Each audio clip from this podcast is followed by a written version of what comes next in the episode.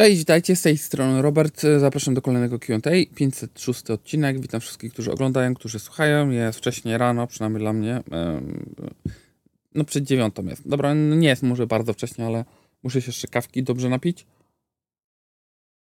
Lecimy z pytankami, ich jest trochę, myślę, że będzie klasycznie, jeżeli chodzi o długość odcinka. I zaczynam sobie od Niefalkausza. Cześć Robercie, kiedy obiecany live? No, miał być, no ale ja po prostu cały czas nie mam czasu. Cały czas mam coś zaległego. Chciałbym mieć wreszcie wolne, że tak o... bym mógł powiedzieć, że o, nie mam żadnego telefonu, żadnego tabletu, nic smart home, zalegającego w domu. Ale ciągle coś jest, ciągle coś dochodzi, tak? I mo- może, może to będzie rzeczywiście tak, że w grudniu się uda wreszcie, bo... Liczę, że, że teraz wszystko przetestuję, i Pixela, i Xiaomi ostatnie, i, i tak na dobrą sprawę na horyzoncie chyba mam Honory jeszcze, mm, honor, no jednego Honora w sumie. Ym, mam jakieś akcesoria, ładowarki i mam nadzieję, że powoli będzie się kończyć ten taki deadline, że, że te rzeczy muszę w pierwszej kolejności zrobić i zrobimy sobie wtedy live. To do mnie, dwadzieścia osiem, witaj, cześć, cześć. Yy, Dartus y, siedem osiem dwa sześć. Robert, mam S dwadzieścia dwa Plus, ustawienia na maksa ładowania do osiemdziesiąt pięć procent, nigdy mi nie naładował więcej niż ta ustawiona maksymalna wartość. Ładuję go w różnych porach dnia czy nocy. Bo to w różnym telefonie chyba trochę różnie działa, tak? Y, nie w każdym telefonie można y, precyzyjnie określić, y, w sensie wybrać sobie, że to będzie osiemdziesiąt pięć do dziewięćdziesięciu procent i też w każdym telefonie trochę inaczej. Wiem, że porozmawialiśmy o tym w zeszłym tygodniu. Ale powiem szczerze, że u mnie też to takie, że niby, że czasami mam zaznaczone, że w jakimś telefonie mam ładować do jakiejś konkretnej wartości i jakby telefon to zupełnie pomija. Mam, ja mam takie przekonanie, że to jednak zależy od profili ładowania, w sensie w zależności od tego, kiedy ładujesz, jeżeli to jest okienko, w, kiedy, w którym ładujesz najczęściej, albo jest to nocne okienko, to wtedy telefon się tego będzie trzymał, jeżeli to jest okienko w ciągu dnia, to nie zawsze. Nie wiem, od czego to zależy, czy są jakieś priorytety albo rzeczy, które można jeszcze włączyć. Niektóre, niektóre nakładki mają możliwość włączenia, ograniczenia ładowania do osiemdziesiąt czy tam dziewięćdziesiąt procent. Nie ma tak, znaczy oczywiście fajnie, bo to jest wygodne, natomiast tak na dobrą sprawę, jeżeli ktoś yy, mm, ładuje telefon i widzi na tym telefonie, że ma osiemdziesiąt dwa do osiemdziesięciu trzech procent, równie dobrze po prostu może wtedy odłączyć od ładowania i, i na pewno te ostatnie piętnaście do dwudziestu procent bateria mu podziękuje, więc to nie jest tak, że, że musimy mieć to zawsze w, aut- w automacie. Szkoda, bo chyba Infinix ma taką funkcję, że wydaje dźwięk w momencie, kiedy się naładuje do stu procent. Natomiast no szkoda, że nie można, znaczy pewno można jakimiś, nie wiem, taskerami albo, nie wiem, shortcutami na iOSie robić tak, że jeżeli bateria ma tam osiemdziesiąt procent, to wydaje dźwięk. Pewno można tak zrobić, więc to nie jest jakoś pewno mocno trudne. Ja najbardziej żałuję, że... Mm, na zegarkach, które są połączone z telefonami czy opaski, nigdy nie ma stanu naładowania telefonu. W sensie jak ładujesz telefon, żeby był stan naładowania na, na wyświetlany na, na zegarku, z którego korzystasz. Ułatwiłoby to strasznie życie, natomiast póki co chyba jeszcze czegoś takiego nie widziałem. Eee, Azonek, ludzie, nauczcie się robić zdjęcia Sony. Nie, to tak nie jest. W sensie ym, ja mówię, że z Sony można dużo wycisnąć. Natomiast bardzo często jak robimy to w automacie, to niestety wygląda to tak, że ta jakość nie jest tak fantastyczna. W sensie H D R jest zauważalnie gorszy względem konkurencji. Zdjęcia czasami są robione znacznie dłużej. Nie wiem, odcinanie portretów jest gorsze. To, to nie jest kwestia nauki, moim zdaniem. Ja jednak wyznaję taką zasadę, że bardzo często ludzie wyjmują tele... Znaczy, okej, okay, no super, fajnie pobawić się, porobić sobie zdjęcia pszczółek, kwiatków, nie wiem, tam bałwana, czegokolwiek, artystyczne gdzieś w mieście, pod słońce, ze słońcem, nie wiem, jakąś fajną architekturę, tak dalej, ale dziewięćdziesiąt procent jednak zdjęć to są zdjęcia, które wyjmujesz telefon, cykasz fotę i go chowasz. I do tego Sony nie nadaje się idealnie. I to nie jest jakby mój wymysł, bo ja rozmawiałem z ludźmi z Sony, którzy wiedzą, że um, dziwnie to wygląda, natomiast no, oni jakby nie mają też za bardzo wpływu na to, co się dzieje w centrali gdzieś tam i, i, i dla nich też to jest smutek, że są firmą, która jest kojarzona ze wszystkimi najlepszymi matrycami, yy, natomiast jeżeli co, co do czego przychodzi, to jeżeli się pojawia yy, ich telefon, no to ona raczej nigdy nie jest yy, ani w jakichś oficjalnych, powiedzmy, rankingach, ani wśród użytkowników, czy też osób, które recenzowały telefon gdzieś tam bardzo wysoko. I oni sobie z tego zdają sprawę i no niestety tak to wygląda. Czekajcie, jeszcze łyk kawy. Azonek, witam Robercie, życzę Ci dużo zdrowia, pozdrawiam. Dzięki jeszcze raz. No już jest lepiej, tam jeszcze jakiś kaszel mi został, ale generalnie jest w porządku już. Andrzej Stranc. Już w Japonii myślili instalacje wodorowe, takie jak gazowa, montowana do silników spalinowych. Jest filmik na YouTubie. W Japonii wymyślili instalację wodorową, taka jak gazowa, montowana do silników spalinowych. Czyli, że będzie do samochodu spalinowego będzie dołączona instalacja wodorowa. Nie wiem, czy tu jest sens. Bo nie widziałem niczego, chyba, chyba że w tym filmie jest to wyjaśnione, bo nie widziałem, żeby wodór można było zamienić bezpośrednio na pracę silnika mechanicznego. Widziałem, że wodór można jakby, w sensie tą reakcję tego wodoru, która jest w zbiorniku, można zamienić na prąd. I ten prąd ładuje baterię. I to, to spoko, chyba że, że powiedzmy, że do, do, nie wiem, do hybrydy plug-in to by było zrobione, to wtedy spoko, to masz na przykład, nie wiem, zajmuje Ci to część bagażnika, ale masz tak na dobrą sprawę yy, butlę, która Ci ładuje, powiedzmy, ten mały, akum- tam mały, no mały akumulator w miarę, tam dwadzieścia parę godzin, kilowatogodzin, bo tyle mają na ogół. Jeż- I jeżeli chodzi o plug-ina, i więcej jeździsz na prądzie niż na benzynie. To rozumiem. Bo żeby zasilać wodorem silnik spalinowy, tego nie widziałem, ale chyba że to jest w tym filmie, więc sobie zerknę. Ale myślę, jakby to mogło działać. Nie mam pojęcia. Ja uważam, że wodór nie jest najlepszym rozwiązaniem do samochodów generalnie. Może do dużego transportu. To tak, ale do samochodów osobowych myślę, że nie. Już mówię dlaczego, z jednego prostego powodu, bo yy, okej, okay, no będzie się ładował szybciej, natomiast skoro teraz na, narzekamy na liczbę stacji do ładowania na trasie, yy, to musielibyśmy zacząć narzekać też na, na stacje wodorowe, których jest kilka w Polsce, to raz. Po drugie, yy, no jakby minusem, znaczy gigantyczną przewagą, obecnie co byśmy mówili, co nie mówili, czy śmiali się z, nie wiem, elektromagów, czy nie, nie elektromagów, gigant, gigantyczną przewagą samochodu elektrycznego jest tak na dobrą sprawę to, że możesz go naładować yy, ze wszystkiego. Co prawda nie trwa to trzydzieści sekund, ale yy, możesz pojechać, nie wiem, gdzieś yy, na Kaukaz, albo w Afryce gdzieś, albo w Ameryce Południowej, w jakiejś dżungli, gdzieś, gdzie faktycznie, nie wiem, jest doprowadzana jakaś linia światła. Jeżeli samochód nie ma problemu z tym, żeby, nie wiem, ciągnąć to po jakiejś takiej naprawdę cienkiej lince, jeżeli chodzi o, o przewody, to tak na dobrą sprawę możesz naładować samochód wszędzie. Będzie to trwało czasami, nie wiem, i dwa dni, ale i później będziesz mógł przyjechać na tym, nie wiem, tam trzysta kilometrów czy czterysta, ale faktycznie będzie dało to robić, tak, w sensie, nie wiem, od biedy, no pewno jakby były jakieś dobre przekładnie, to możesz wsiąść na rower, który produkuje prąd i z takiego roweru naładować samochód, więc jakby gigantyczną przewagą samochodu elektrycznego jest to, że możesz go naładować praktycznie wszędzie. Tak jak mówię, będzie to trwało dłużej, jeżeli to będziesz robił z jakiegoś gniazdeczka małego, słabego, albo z linii jakiejś tam oświetleniowej. I tak jak mówię, no nie będzie trwało bardzo szybko, ale jakby zaletą jest to, że możesz to naładować właściwie wszędzie. To, z czego nie możesz powiedzieć o wodorze i tym bardziej teraz, kiedy jeszcze po prostu tych stacji jest bardzo mało. No jakby no przewagą samochodu elektrycznego jest nawet względem samochodów spalinowych jest to, że możesz tak na dobrą sprawę tankować ten samochód wszędzie, gdzie jest prąd, a prąd jest prawie wszędzie, więc to jest ogól, ogólna wielka zaleta moim zdaniem samochodów elektrycznych. E, der Pchiu. Robert, proszę przestań mówić, a to się czyta triple A, e, okej, okay. a, a, a, czyli triple A, okej, okay, dzięki. E, nie obrażam się oczywiście, jakby nie było. E, Pewos, dobry wieczór, pozdrawiam serdecznie, to słucham, słucham. E, dobrze, mam nadzieję, że dzisiaj znowu wieczorkiem słuchasz, słuchasz.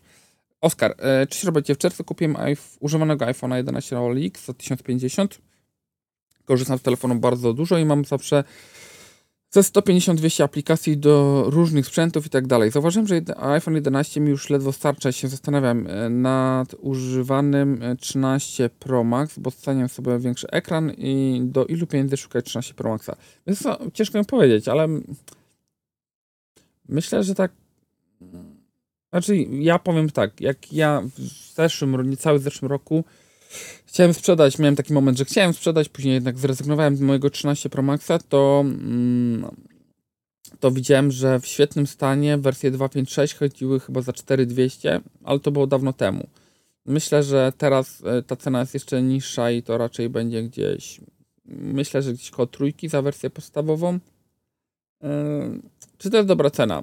Yy, oczywiście można kupić sobie, czy jakby ryzyko zawsze jest związane z tym, że jest to używany telefon, na którym nie masz gwarancji i w którym ewentualna jakby wymiana baterii musi wchodzić w grę. I to jest najmniejsza inwestycja, którą pewno będziesz musiał zrobić. No bo jednak, jeżeli ktoś ci mówi, że telefon ci nie, że telefon był noszony w case'ie i w ogóle nówka, sztuka i w ogóle, i on wizualnie może wyglądać świetnie. Ale ja mówiłem wielokrotnie, że telefon każdemu gdzieś tam upada. Albo na poduszkę, albo na dywan, albo na powiedzmy panele, czy coś innego.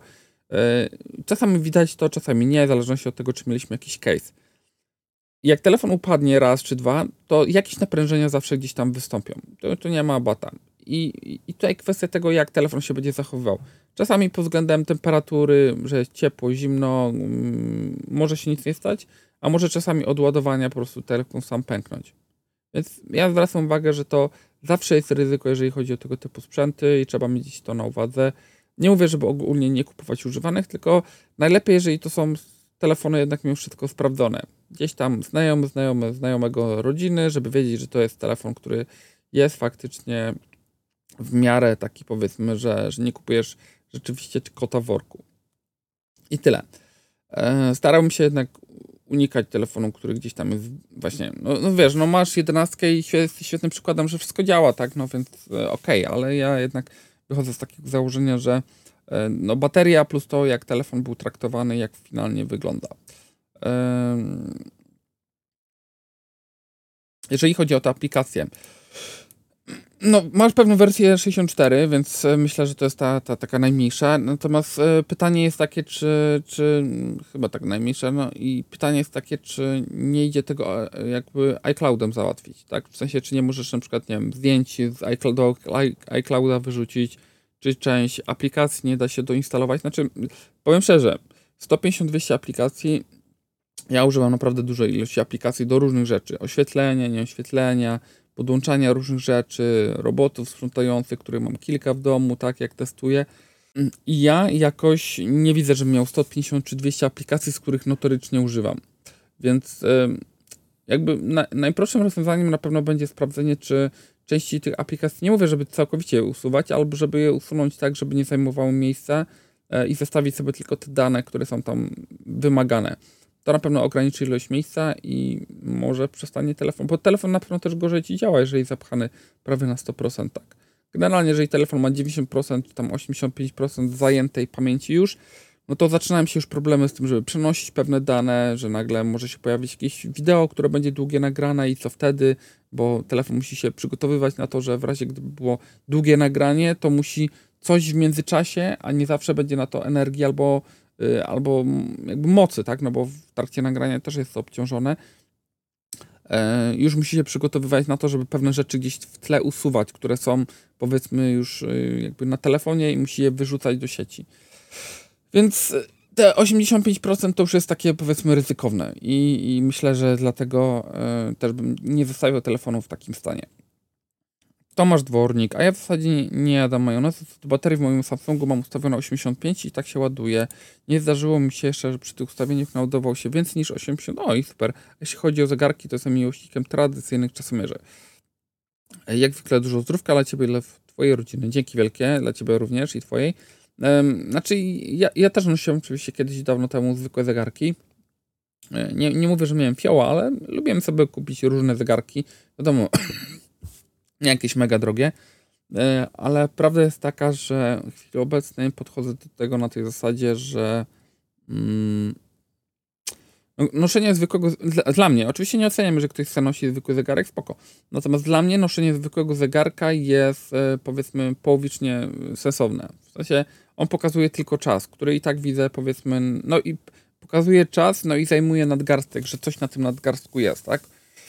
Natomiast yy, telefon również może mi robić za zegarek, w sensie tam też znajdę godzinę i korzystanie z telefonu, z zegarka, który nie jest smart, który nie pokazuje połączeń, tam powiadomień i nie robi czegoś jeszcze, skoro już nosimy to na zegarku, to jest dla mnie trochę takie samo obciążenie, jakbym miał nosić telefon, który nie jest smartfonem i jest po prostu zwykłym telefonem. Takim, że mogę tylko es em esy i wiadomości wysyłać. No bo no, no, równie dobrze mógłbym korzystać z, do, z dowolnego telefonu i, i robiłby to samo, a nadal nie był to by telefon, który spełnia moje oczekiwania.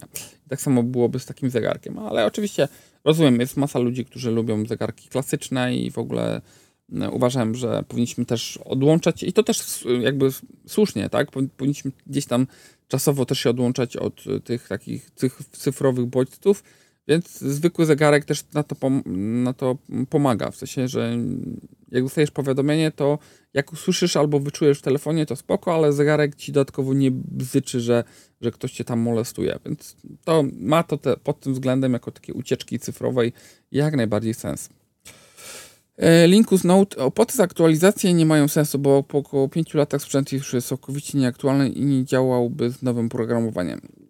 Czy wiesz, to też tak nie do końca jest, bo, bo są telefony, które, nie, nie mówię na iOSie, ale na Androidzie, są telefony, które oficjalnie żadnego wsparcia już nie mają, natomiast y, ludzie tworzyli softy na niego przez wiele lat, żeby telefony były wspierane. I okazywało się, że o, telefon miał nie działać, bo miał nie obsługiwać czegoś tam, a nadal jednak mimo wszystko działa.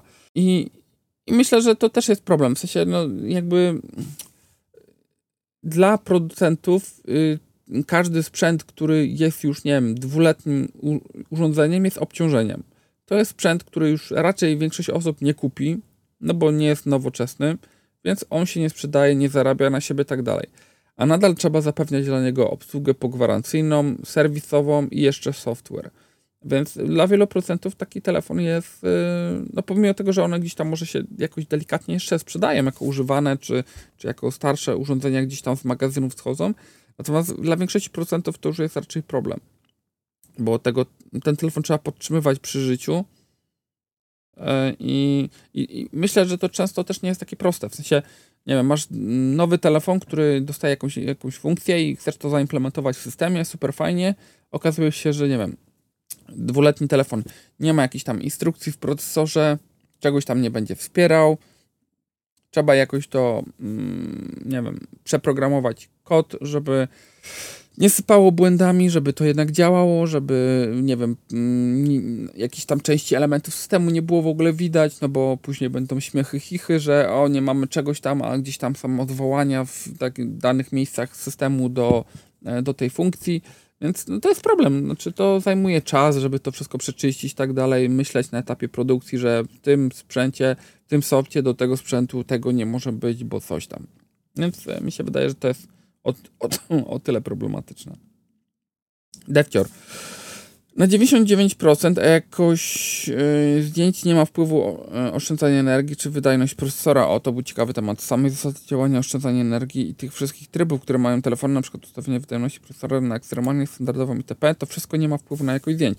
Co najwyżej zdjęcie może być w galerii dłużej przetwarzane, co gołym okiem widać na telefonie na przykład Samsunga, robią zdjęcie pięćdziesiąt lub dwieście. Sam procesor ma ogromny wpływ na robienie zdjęć i widać to było w między innymi S dwadzieścia dwa, gdzie wersja ze snapem U S A robił lepsze zdjęcia, a różnica tylko w procesorze. No tak, znaczy no, no bo procesor steruje wszystkimi tym, wszystkimi tymi bajerami, tak? I bardzo często wystarczy aktualizacja, żeby telefon robił dużo lepsze zdjęcia, albo aplikacja, która też jest softwarem, tak? No i o tym też już mówiliśmy, że um, często ludzie używają jakiegoś Gcama i innych rzeczy. Więc um, tak na dobrą sprawę nie wiem, no No problem jest taki, że nie wiemy tak na dobrą sprawę, co w stu procentach pojawia się tak jako lista oszczędzania energii, jeżeli włączamy jakieś tryby dodatkowe. I okej, okay, najbardziej rozpisane zawsze to było w Rockfone, czyli y, mieliśmy informację o tym, że jest niższa jasność, niższe odświeżanie, niższe próbkowanie ekranu, na przykład pojedyncze pasmo, tylko Wi-Fi, obni- obniżenie do dwa przecinek cztery, bo pięć gigaherców też zabiera więcej, wyłączenie pięć G, zostawienie tylko L T E i trzy G, niższe traktowanie procesora, G P U, nie wiem, jakieś tam wolniejsze powodowanie, że, że telefon się będzie nagrzewał, czyli jakby, nie wiem, no tak, pamiętam, że ktoś mi to kiedyś porównał, że jak jedziesz samochodem, jedziesz jakbyś w trybie, jakbyś w normalnym trybie jechał jako w trybie S, takim sportowym, to samochód trzyma tak wyżej obroty, a jeżeli jedziesz w normalnym trybie, no to bardzo często, nie wiem, już przy sześćdziesiątce masz tam, nie wiem, szósty czy siódmy bieg, tak? I telefon potrafi też tak zrobić, że bardzo szybko po prostu ucina jakby moc procesora, wtedy telefon działa troszkę wolniej, ale generalnie przez to zużywa znacznie mniej energii. Więc jest dużo tych rzeczy, które są tam włączane jako tryb oszczędzania energii, ale też do końca nie wiemy, co tam się kryje, czy na przykład wpływa to na aparat, czy wpływa to, na głośniki na pewno wpływa, bo to też było kiedyś chyba w Rockfone rozpisane, więc jest tych elementów bardzo, bardzo dużo i prawdy pewno nie poznamy w stu procentach. G J się chnichnice. Boże. Na Apple support jest wyjaśnione, dlaczego ładuje do stu procent, mimo że jest ustawiony limit osiemdziesiąt procent. O, nawet nie widziałem cytat. Gdy włączona jest opcja limit, iPhone będzie od czasu do czasu ładować się do stu procent, aby utrzymać dokładnie szacunku stanu naładowania baterii. Chodzi o model iPhone piętnaście Pro. O piętnaście. Czyli chodzi o to, że mm, mniej więcej tak samo jak w tym w samochodzie elektrycznym. Czyli, że mm, takie codzienne ładowanie jest jakby zalecane do osiemdziesięciu procent. Natomiast raz na tydzień czy raz na dwa tygodnie jest zalecane, żeby ładować do stu procent po to, żeby y, oszacować, czy, czy jakby pełność, jakby struktura baterii i pełność y, y, baterii jest na podobnym poziomie jak poprzednio. I co prawda baterie nie mają już dawno efektu pamięci, ale, ale myślę, że tak jest. Chociaż teraz są już nowe baterie i na przykład w nowych Teslach chyba jest w ogóle tak, że możesz, powinieneś ładować zawsze do stu procent, tak? Czy w sensie lepiej ładować do stu procent niż do osiemdziesięciu procent. Ciekawe, czy pewno prędzej czy później wejdą takie baterie również do um, telefonów. I wydaje mi się, że, że chyba teraz Apple podało, że, że pracuje właśnie nad jakąś, jakimiś nowymi typami baterii. A czy powiem, powiem tak zupełnie w stu procentach wprost. Ten kto, wy, ten, kto pierwszy wymyśli, bo jakby, nie wiem czy zauważyliście, wygląda to mniej więcej tak, że jakby obciążenie telefonu jest mocno liniowe. W sensie, że jeżeli mało rzeczy robisz, to jeżeli nie ma jakichś błędów takich, że nie wiem, jak Apple ostatnio przy pro, niektórych softach dało ciała i telefony same się rozładowują, to generalnie jest stabilnie. Jeżeli mocniej zaczynasz obciążać telefon, no to liniowo jakby jego, jego wydajność, znaczy jego używotność spada. W sensie, że jesteś w stanie przewidzieć, że telefon będzie działał intensywną bardzo dobę, ale nic więcej, jeżeli go będziesz katował. No więc myślę, że to, że nie wiem, pewno inni producenci też pracują, ale to, że Apple gdzieś tam wyciekło ostatnio, że pracuje nad jakąś nową baterią, to To moim zdaniem to jest ważniejsze niż wprowadzanie jakichkolwiek nowych aparatów, gdzie różnice między obiektywami, między telefonami, między ekranami, jak widzicie, nie są jakieś kosmiczne, w sensie tu dwieście, tu pięćset nitów w tom lub w tom, co powyżej dwa tysiące nie ma kompletnie już żadnego znaczenia, mniejsze, większe ramki, lepsze głośniki, trochę, trochę gorsze, aparaty na bardzo podobne poziomy wydajnościowo, mniej więcej to samo, więc nie ma to kompletnie znaczenia. I pierwszy, jeżeli obecnie który to procent będzie, pierwszy producent, który wymyśli nowego, czy wprowadzi baterię nowego typu, żeby telefon, ale żeby telefony po prostu zachowywały się inaczej, w sensie na tej zasadzie, że to, co mieliśmy w danej pojemności, czyli powiedzmy jakieś tam cztery tysiące miliamperogodzin, czy tam trzy tysiące miliamperogodzin, do tej pory oznaczało, że wysokiej klasy telefon plus minus będzie wytrzymywał dobę. To jeżeli ktoś zmieni to, że mniej więcej ta sama gęstość baterii zrobionej w innym procesie technologicznym będzie oznaczało, że telefon wytrzymuje trzy cztery dni, jakby wygrywa w ogóle cały rynek mobilny moim zdaniem, bo największym problemem jest bateria w chwili obecnej. Więc mam nadzieję, że w skrócie będzie to tak, że po prostu ktoś się zabierze za te baterie i nie będą one takim jakby no najgorszym ogniwem, jeżeli chodzi o same urządzenia, tak? Bo wszystko, co jest związane z limitem teraz, to procesory mogą być dużo szybsze, ale nie mogą być, bo by po prostu baterie zjadły. Pierwsze co, jak się nagrzewa telefon i urządzenie i bateria się nagrzewa, to pierwsze co na tym cierpi? Ekran, bo trzeba go przygasić, bo inaczej e, urządzenie by znowu za mocno zaczęło, wpadło w taką, w taką pętlę, że zaczęłoby zużywać bardzo dużo energii i nie chodzi o to, że nie wiem, nie dałoby się odciągnąć jakoś tej temperatury, bo przecież Rockfone i inne takie urządzenia, które oczywiście aktywnie to chłodzą, mogą. Natomiast problem jest taki, że znowu bateria dostanie, więc to jest najsłabsze ogniwo. Jeżeli ktoś to wreszcie ogarnie, moim zdaniem wygra ten rynek bez dwóch zdań. Suprafull. Czy da się w Xiaomi ustawić, aby nie przekraczał osiemdziesiąt procent naładowania? Ja tego nie widziałem w tych najnowszych Xiaomi, które ja testowałem, więc nie wiem. Może dopiero przy, przy, przy tych nowych czternastkach będzie coś takiego? Przyznam szczerze, ja nie widziałem, ale jeszcze sprawdzę dokładnie. Lerdon. Hej, widziałeś sporo testów Moto E trzydzieści oraz Poco F cztery i w budżecie około tysiąc pięćset nie widzę innego gracza na horyzoncie z obsługą cztery G, cztery K trzydzieści lub sześćdziesiąt, tablicą optyczną i co najmniej ośmioma gigsami ramu. A pięćdziesiąt cztery odpada przez brak stabilizacji w cztery K, tak jak A pięćdziesiąt trzy, no niestety tam jest tylko elektroniczna. Między Moto Poco mam ciężki orzech do zgryzienia, bo ciężko mi ocenić, jak długo będą aktualizowane, a wydajnościowo niby Poco lepiej, ale za to lipny, lipnym selfie Full H D. Wydajność, wydajnością, a za to nawalone reklamy, a Moto to czyste w miarę Android. Nie mogłem znaleźć info o długości wsparcia dla obu. Czy w tej okolicy znasz coś jeszcze wartego uwagi? Co między Poco, Moto mógłbyś wybrać? Ja widziałem ostatnio promocję chyba na e, Oppo e, sześć Pro e, za tysiąc sześćset, co było też mega promocją. Pewno bym jeszcze szukał ewentualnie, ale widziałem, że są jednak droższe.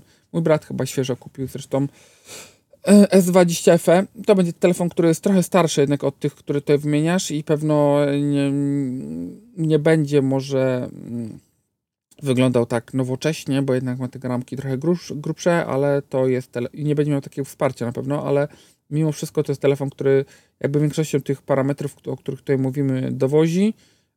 I, i na, no i częściowo nawet specyfikację będzie po prostu wymiatał tutaj, pomimo tego, że starszą. No i też będzie miał wszystkie dostępne funkcje na pokładzie. Ale oprócz tego, no to tak jak ostatnio mówiłem, no, w tej cenie ciężko znaleźć coś z nowych na pewno telefonów, bo chociażby Realme jedenaście, powiedzmy, no okej, okay, tam dwie stówki mniej, ale to jest telefon nieporównywalnie gorszy od tych, które tutaj podaliśmy, a jest tylko dwieście złotych mniej jako nowe urządzenie, więc no jakby cyrk na kółkach, jeżeli chodzi o nowe telefony, szczególnie w tym przedziale, gdzie kiedyś mieliśmy tych propozycji naprawdę bardzo, bardzo dużo. Dawid Komiński. Cześć Robert, nawiązałbyś gdzieś przy okazji do HyperOS-a. Ciekawi mnie, czy jest to nowy system operacyjny, w wielu miejscach tak piszą, sama nakładka na nazwie też jakby do tego nawiązywała, czy po prostu nakładka systemowa jak M I U I, tylko przebudowana pod lepsze zarządzanie ekosystemem.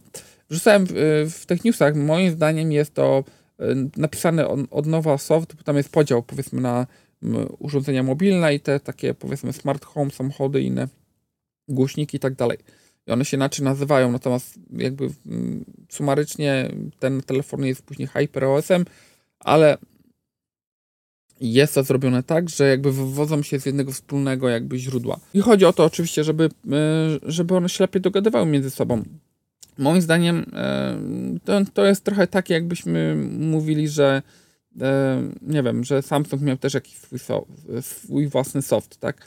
Niby, znaczy, na, niby to był Tizen, tak? I, I rzeczywiście jakby różnica była, natomiast w wielu przypadkach po prostu wyglądało to na tyle podobnie, że mogliśmy spokojnie mówić o tym, że to jest nadal Android.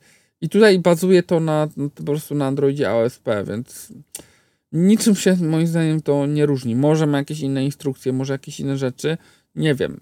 Na tej stronie tej chińskiej Xiaomi tam mówi o tym, jak szybciej będą, jak szybciej działa, nie wiem, liczenie tam jakichś rzeczy, wyszukiwanie zdjęć, jakieś takie neural rzeczy. Pomimo tego, że nadal jest to A O S P i jakby w strukturze nie różni się jakoś bardzo, bardzo mocno od po prostu telefonu ze zwykłą nakładką. Mewoluntas, cześć. W nawiązaniu do ostatniego komentarza, Robert, wybacz, ale to nie o to chodzi, czy H D R dziesięć z plusem jest lepszy od Dolby Vision, czy widać ogromne różnice między formatami. Chodzi o to, że ja jako odbiorca treści mam prawo oczekiwać, że będzie mi ona dostarczona w odpowiednim formacie. Jeśli Netflix wykorzystał Dolby Vision, powinien mieć możliwość oglądania w Dolby Vision, a nie w H D R, bo Samsung, który oszczędził, nie wykupił licencji. Dlatego uważam, że klienci tej marki są pokrzywdzeni. No tak, ale oni mają ten H D R dziesięć z plusem, który jakby, okej, okay, ja nie bronię Samsunga, bo ja nie mam telewizor Samsunga na przykład u siebie, e, mam L G, ale jakby wiem, o co chodzi. Jest Dolby Vision, za które wszyscy płacą, tak? A Samsung powiedział, hej, my nie będziemy płacić, bo mamy coś, co jest tak samo dobre albo lepsze. I dlaczego mamy i tworzymy to z kimś innym, bo tam jest w tym konsorcjum też kilka innych firm i my to będziemy robić, ale będziemy licencję dawać za friko, a nikt nie będzie musiał za to płacić. Tak, tak to mniej więcej wygląda. I, I dlatego wiele urządzeń ma na przykład dwusystemowo działa, w sensie działa albo w Dolby Vision, albo w H D R dziesięć z plusem. I teraz, no i okej, okay, no jakby jakieś tam różnice minimalne między Dolby Vision a H D R dziesięć z plusem są, więc na którychś ekranach będzie wyglądało lepiej to, na któryś będzie to, dlatego bardzo często teraz jak telewizory wychodzą, nie tylko Samsunga, wychodzą z tym, że mają od razu dostęp do Dolby Vision i do, do H D R-u, w sensie są w stanie wyświetlić jedno i drugie, no bo za Dolby Vision zapłacili, a H D R dziesięć z plusem będzie za darmo, więc jakby jeżeli chodzi o licencję, więc mogą również to wspierać i tak dalej. I, no i teraz no, pytanie jest tylko, kto w czym będzie nagrywał. Większość osób nagrywa w Dolby Vision i, i dla, dlatego bardzo często niektóre rzeczy nie są poprawnie na Samsungach wyświetlane i tu oczywiście masz rację. Jest różnica i każdy ją zauważy. Wystarczy udać się do elektromarketu, MediaMarkt, załączy jakiś film z Netflixa albo Samsung O L E D ym, i L G O L E D i zobaczyć samą na własne oczy, jak duża jest różnica. Oczywiście najlepsze było mieć dwa T V obok siebie w ciemnym salonie, a nie w salonie MediaMarkt, ale nawet w zwykłym salonie MediaMarkt będzie to widać. Pamiętać należy, że trzeba porównywać telewizory, telewizory tej samej klasy, a nie O L E D C dwa z OLEDem S dziewięćdziesiąt pięć C, ale to chyba jest oczywiste. Nie akurat tam oznaczenia Samsunga się nie znam, ale, ale tak, to jest oczywiste. Jeżeli natomiast chodzi o ładowanie do osiemdziesiąt procent, po co kupować najnowszy iPhone? Wystarczy kupić inteligentne gniazdko za sto złotych. Ja korzystam z Apple-linka, podłączam iPhone'a, iPada, Maca i inne sprzęty, słuchawki od Sony do takiego gniazdka. Mam kilka gniazdek, aplikacji ustawiam na przykład ładowanie przez czterdzieści minut, mam naładowane do siedemdziesiąt osiemdziesiąt czy ilu tam chcę procent.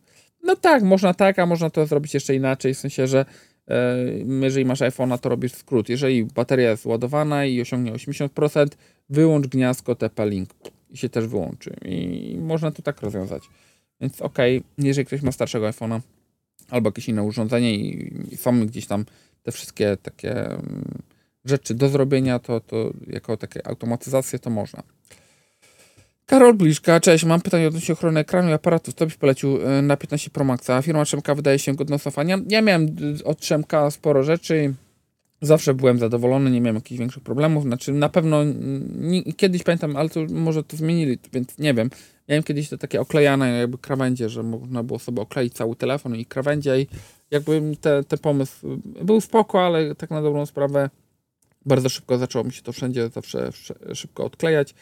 Natomiast jeżeli chodzi o folię, jest wiele osób, która ma szkła i folię od Trzemka, z takich moich gdzieś tam znajomych twitterowych, których obserwuję i oni sobie chwalą. Ja mam też My Screen, doświadczenie z My Screen Protector i oni, um, oni teraz się nazywają My Screen. I oni też mają te rzeczy bardzo dobre. Ja miałem przez rok prawie folię prywatyzującą na iPhone'ie czternaście Pro Max. Poza jakimiś tam kilkoma bąbelkami po roku, które mi się, przez rok, które mi się pojawiły, ale telefon był w wodzie, pod wodą i tak dalej, więc i tak uważam, że to jest super. Wytrzymała folia przez cały okres, prawie cały rok, bo, bo tyle miałem, a rok miałem prawie folię na Watch Ultra pierwszej generacji.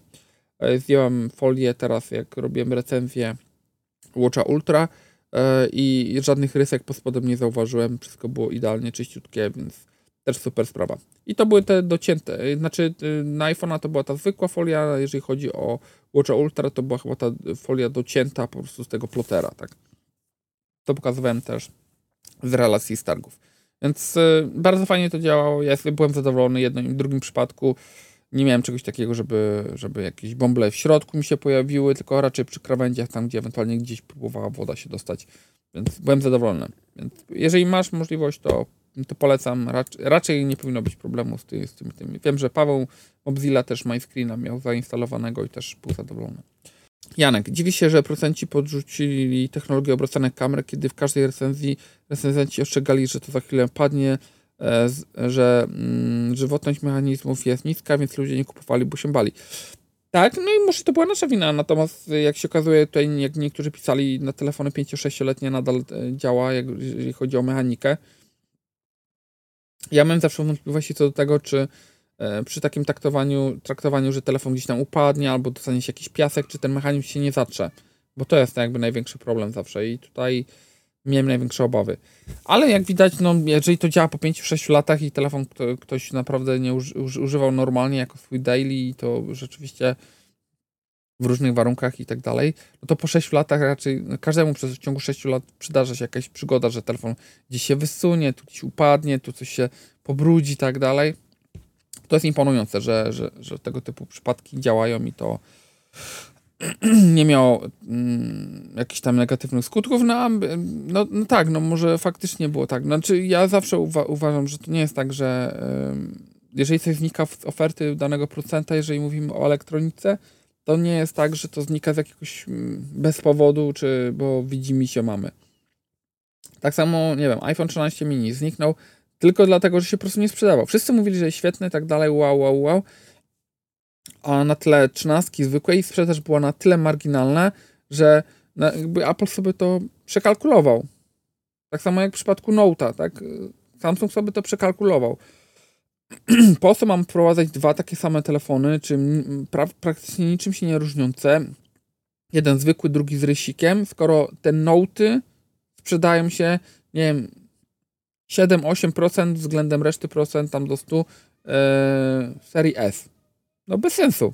Tak samo te trzynaście mini się sprzedawało pewno dziesięć procent całości sprzedaży linii trzynaście, pomimo tego, że wszyscy mówili, że są super. No to tego się nie, nie da się z tego utrzymać. Ten telefon po prostu, te telefony po prostu na siebie nie zarabiały i tyle. Sorry za mój kaszalek. Hasan, cześć Robercie, co do filmu osiemdziesiąt procent ładowania w iPhone'ie piętnaście, to mam to też włączone tak dla testów, bo jestem ciekawy, czy to coś teoretycznie zmieni z kondycją, że będzie lepiej niż na dwanaście Pro Max i I on co kilka ładowań daje sto procent, a mi się to zdarzyło chyba dwa trzy razy przez około trzy tygodnie i się zastanawiam, czy to nie jest celowe, żeby telefon mógł dobrze, lepiej wyliczać, jaki jest procent na ładowanie baterii. Kto wie, może to też nawet szkodzi, jak bateria cały czas jest ładowana do osiemdziesięciu procent, bo jednak telefon nie może do końca sprawdzić, czy ta ilość, która dała ładowarka, na pewno odpowiada osiemdziesiąt procent na ładowanie jej. Pewno tak, no to jest to, co kolega czytał tam ze strony Apple pewno. Wcale nie dziwię się, żeby w przyszłości będzie zalecane raz na jakiś czas rozładować baterię na przykład do dziesięciu procent, żeby telefon mógł poznać prawie cały zakres pojemności baterii. Oczywiście to są tylko moje przemyślenia, czemu tak może się niekiedy ładować do stu procent. Tym bardziej, że zawsze telefon odkładam o tej samej godzinie na ładowarkę i o tej samej go odłączam. Tak z ciekawości, ile masz już cykli ładowań na iPhone piętnaście Pro? Oczywiście to jest telefon, którego używasz jako górny. Ja aktualnie dwadzieścia jeden cykli, a telefon mam od dwudziestego szóstego dziewiątego. Liczba cykli. O kurczaki, ile masz? Od początku i masz dwadzieścia jeden cykli.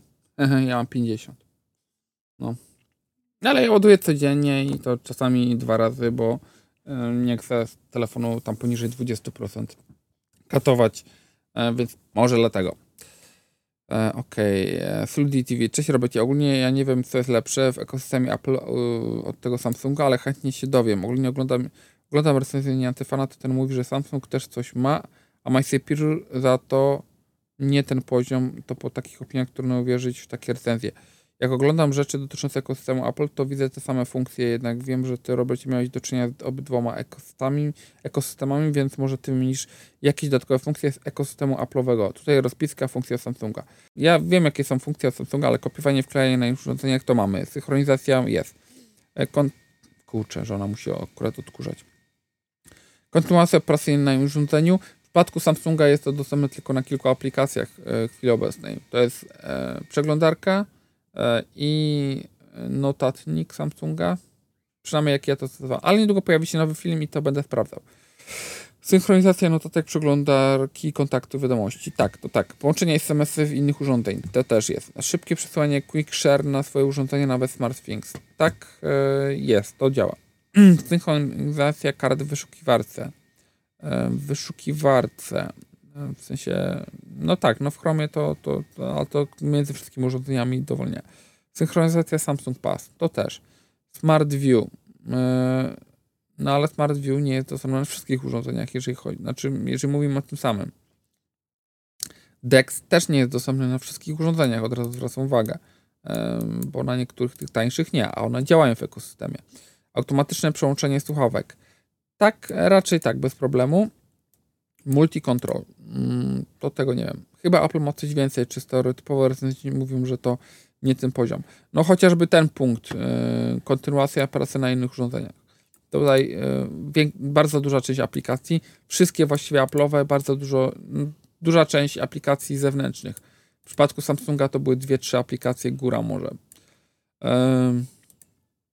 Synchronizacja galerii. No tutaj mamy tablet, telefon, ale nie mamy tego z komputerem, w sensie w takim zakresie, także możesz później wykorzystać zdjęcie, nie wiem, zobaczyć, włączyć, wyłączyć portret, yy, określić, yy, czy edytować to zdjęcie z parametrami, które zapisał iPhone, to nie jest to w takim zakresie na pewno, jeżeli chodzi o Windowsa i, yy, i zdjęcia z, z Samsungów, nawet w galerii. To działa bardzo dobrze, nawet bym powiedział, że lepiej, bo jest wspólny schowek, w sensie ten schowek nie jest chyba tylko pojedynczy, tylko jest lepiej zrobiony, że jest kilka pozycji ostatnich, więc można sobie wybierać rzeczy, jak dobrze pamiętam, a w Apple'u jest po prostu ostatnia rzecz skopiowana na innym urządzeniu, przeklejana do drugiego.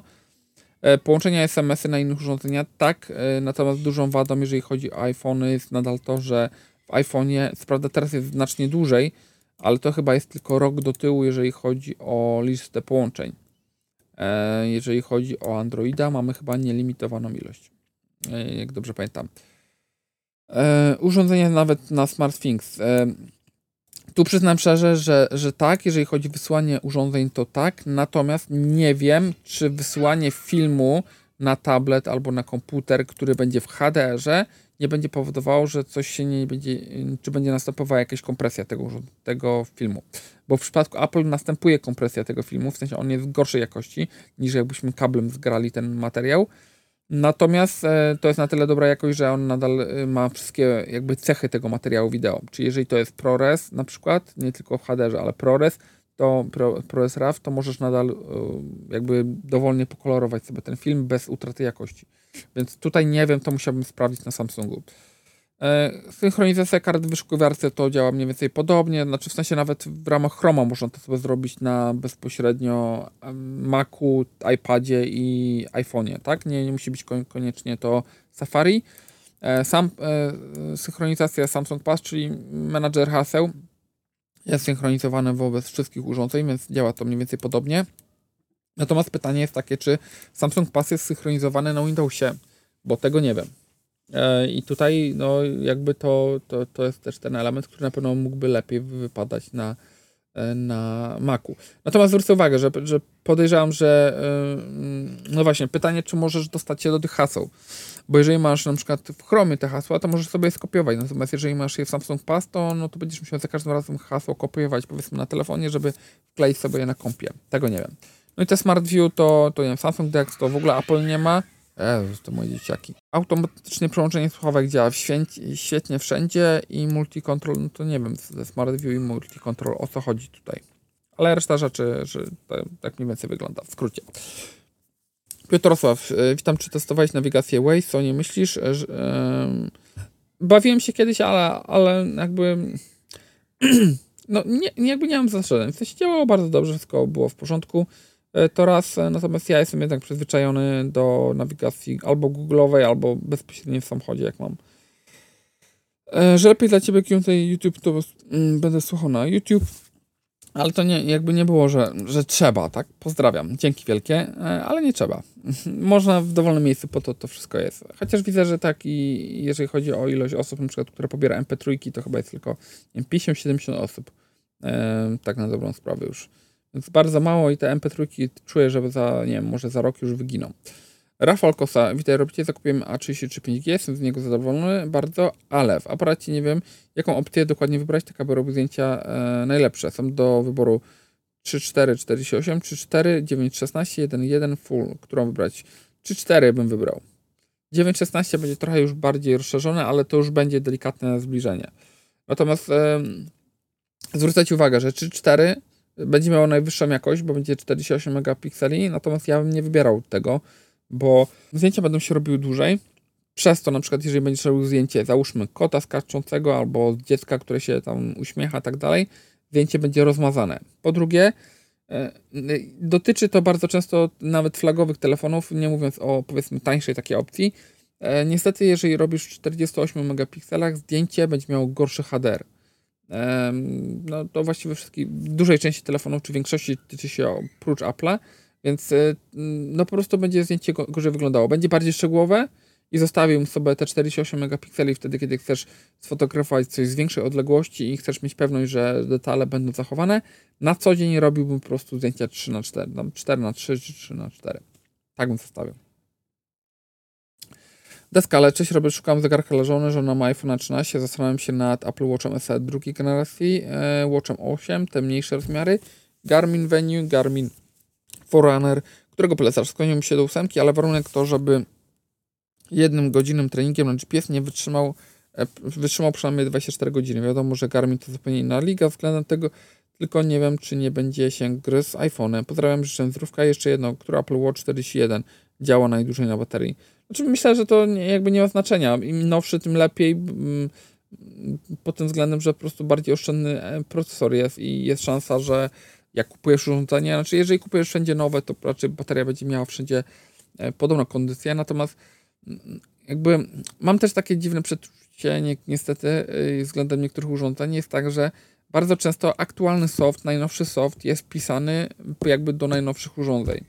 W sensie, miałem delikatne wrażenie, że na przykład Watch Ultra pierwszej generacji na tym Watchu O S dziesięć działa jakby trochę tak różnie. Dwójką nie ma problemu, on się teraz oczywiście ładuje, ale yy, no, problem był taki, że, że po prostu nie było to takie super płynne na pierwszej generacji. I pomimo tego, że tam jakichś gigantycznych zmian nie ma, mam wrażenie, że jakby aktualny soft jest pisany do aktualnego urządzenia, żeby tak wymuszać, powiedzmy, te zmiany.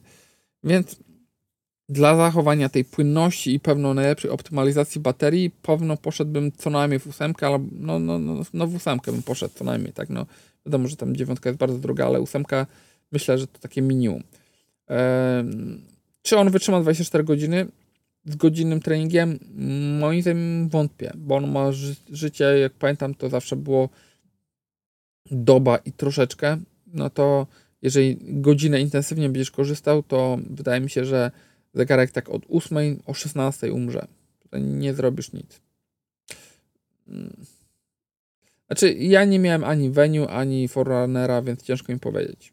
One na pewno do treningów będą lepsze na sto procent. Pytanie, y, jakie funkcje tam są ucięte? Ja nie testowałem tego teraz.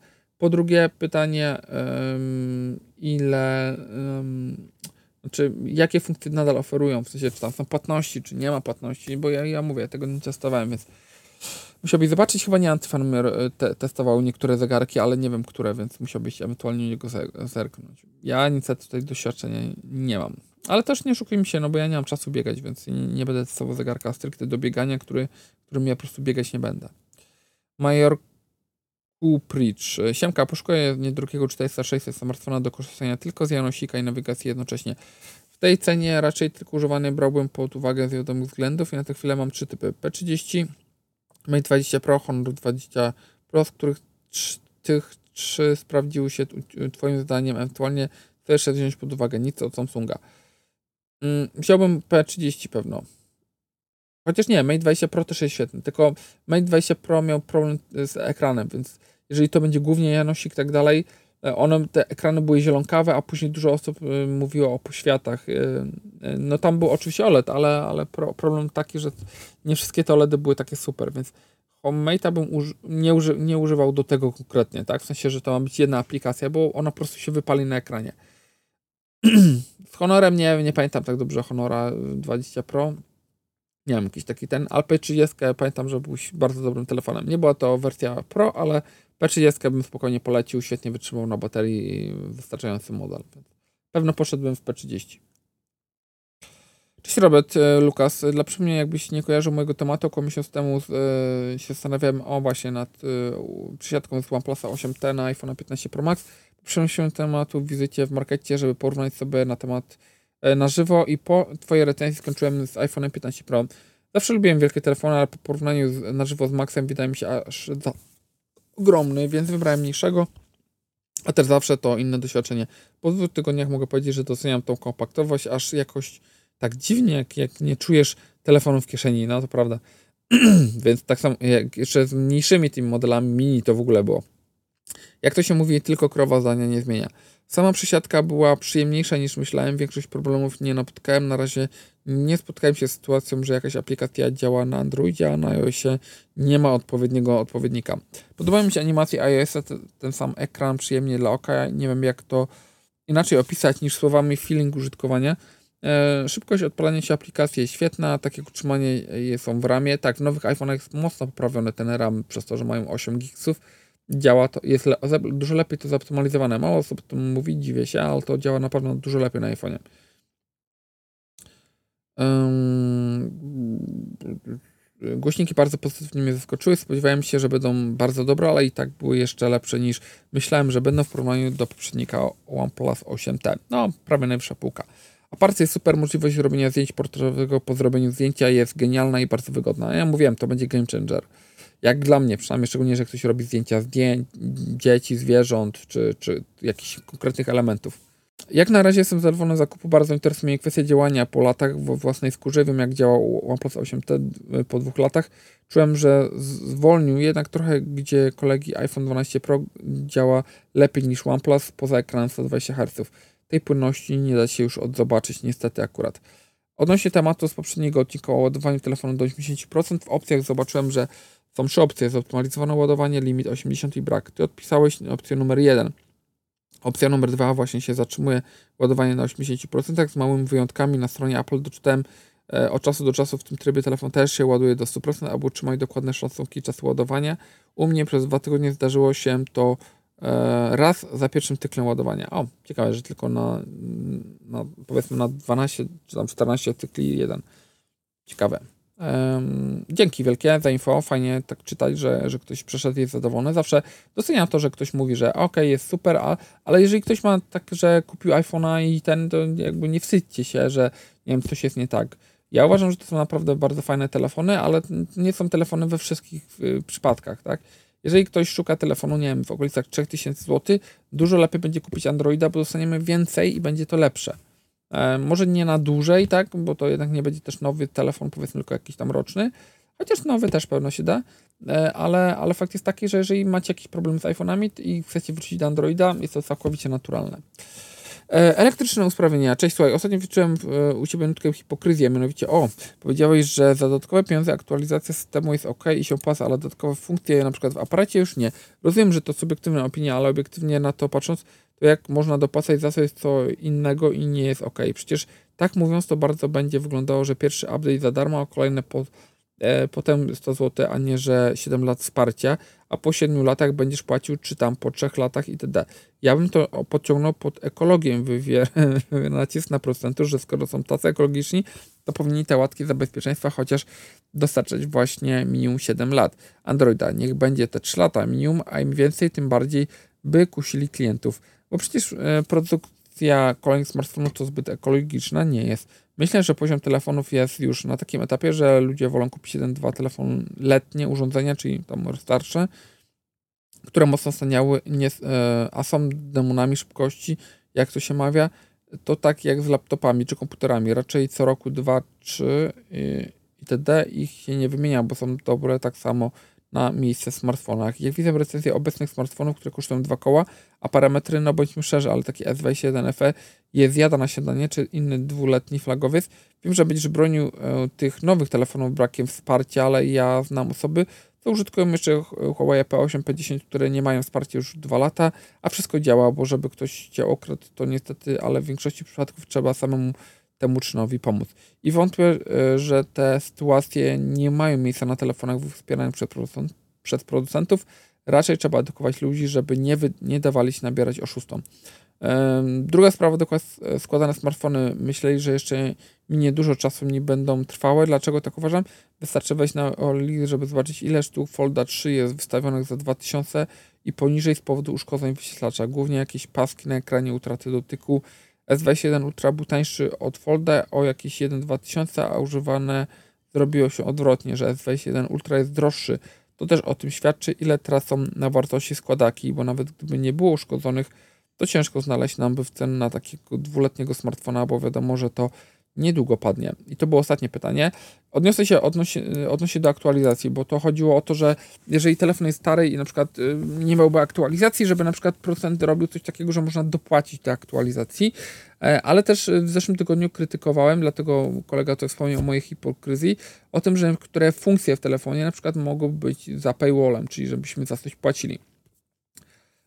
Oczywiście mam nadzieję, że rozumiesz, że to w postaci żartu, jeżeli chodzi o tą pierwszą część, bo w tej pierwszej części to mówiłem, że jeżeli telefon na przykład ma już te pięć sześć lat, stracił te poprawki i na przykład komuś zależy na tym, żeby producent nadal to wspierał, to żeby na przykład zapłacił za jakiś abonament, który pozwoli jeszcze na dwa lata wsparcia czy coś takiego. Dla takiego użytkownika, który na przykład ma, takiego, ma taki telefon, nie wiem, który stracił wsparcie jakiś, nie wiem, Samsung Galaxy S dziewięć albo coś z tego okresu, i dla niego jest spoko, tak? No, w sensie telefon działa, nie ma żadnych wad, bateria trzyma w miarę ok, albo wymienił niedawno. I tak na dobrą sprawę jedyne, czego bym mógł się obawiać, to braku aktualizacji. Nie mówię, żeby dostawał nowe funkcje, bo pewno na to nie można liczyć, natomiast za poprawki za bezpieczeństwa, gdyby ktoś chciał zapłacić, to myślę, że to byłaby spoko opcja, żeby na przykład e, przygotować specjalnie na wybrane, żeby były przygotowane te poprawki na specjalne urządzenia, no bo wtedy y, faktycznie no miałoby to sens, że, że płacimy za coś, co jest stricte bezpieczeństwem. Natomiast y, krytykowałem to, że, że nie wiem, że są zakusy jakieś, żeby na przykład dużo rzeczy A I wrzucić za paywallem i to rzeczywiście tak jest, że, że może niestety tak wygląda ta nasza przyszłość. Y, ale masz też rację, że bardzo dużo osób korzysta z telefonów, które nie są aktualizowane i kompletnie się tym nie przejmują. Co więcej, są ludzie, którzy mają telefony, które są aktualizowane jeszcze na bieżąco i nie aktualizują tych urządzeń, bo mm, mają takie przeświadczenie albo gdzieś słyszeli i to też częściowo pra- jest prawda, że telefon i coś, o czym mówiłem przed chwilą, że dany telefon jest projektowany na dany soft w danym roku.